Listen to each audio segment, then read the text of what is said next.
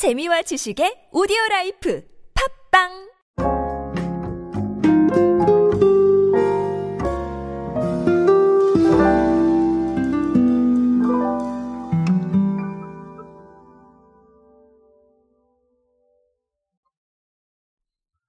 자, 요즘 소비가 양극화가 되고 있다라는 얘기 많이 드렸습니다.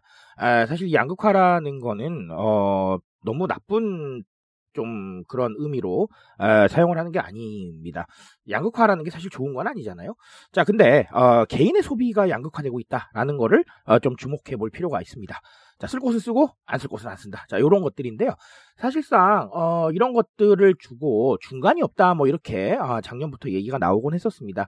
자, 그 부분이 통계로 어느 정도까지 좀 입증이 되고 있는 것 같은데요. 자, 오늘 얘기는 어, 그런 이야기를 좀 알아보면서 어, 실제로 어떻게 좀 나타나고 있는지 한번 알아보도록 하겠습니다.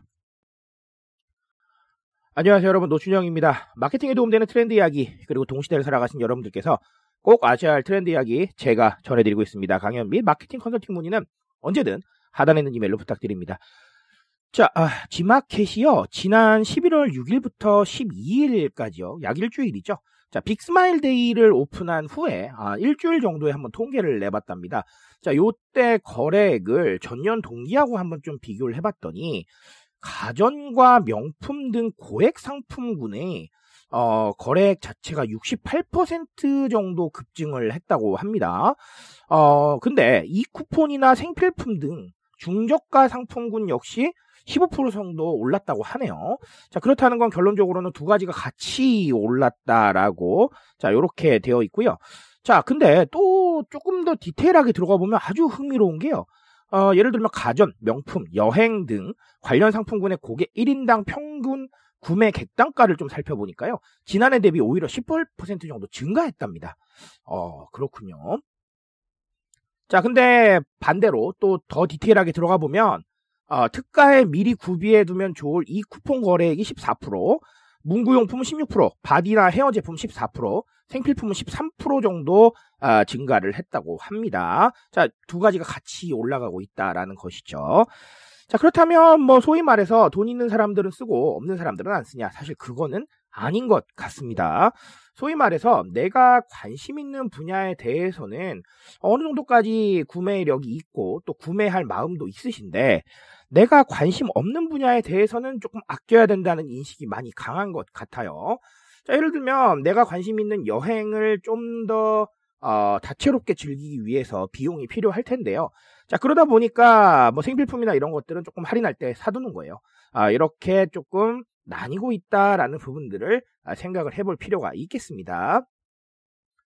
자, 결국은 그렇다면 우리한테 남아있는 과제는 어, 관심사가 도대체 무엇인가? 그러니까 우리 제품군에 관심을 두고 있는 사람들이 어떤 생각을 하고 있는지를 좀 정확히 체크하시려는 작업이 아, 반드시 좀 필요할 것으로 보입니다. 왜냐하면 사실상 관심 있는 사람들이 접근을 할 테니 이 관심의 원천이 어디에 있고 그리고 이 관심을 위해서 어떤 소비를 하고 있는지 이 스펙트럼을 좀 볼 필요도 있겠죠. 자, 그렇게 다양하게 고민을 해보셔야 됩니다. 단순하게 고민해서는 사실 답이 안 나올 문제가 아닌가라고 아, 생각을 하고 있습니다.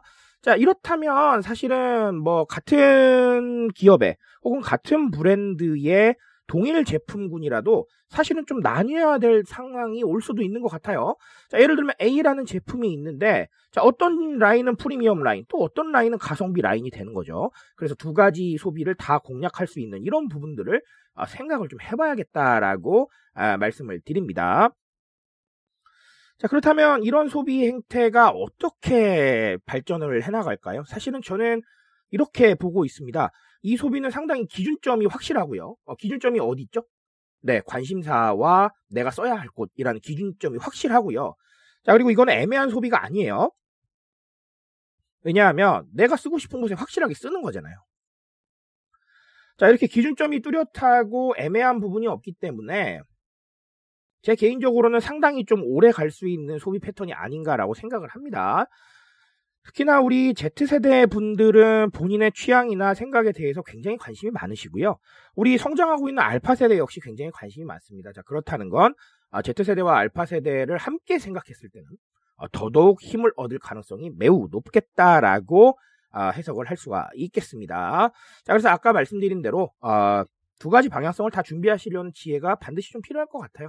자, 그런 부분들을 한번 어, 이번 통계로 고민을 해보셨으면 좋겠습니다. 저는 오늘 여기까지 말씀드리겠습니다.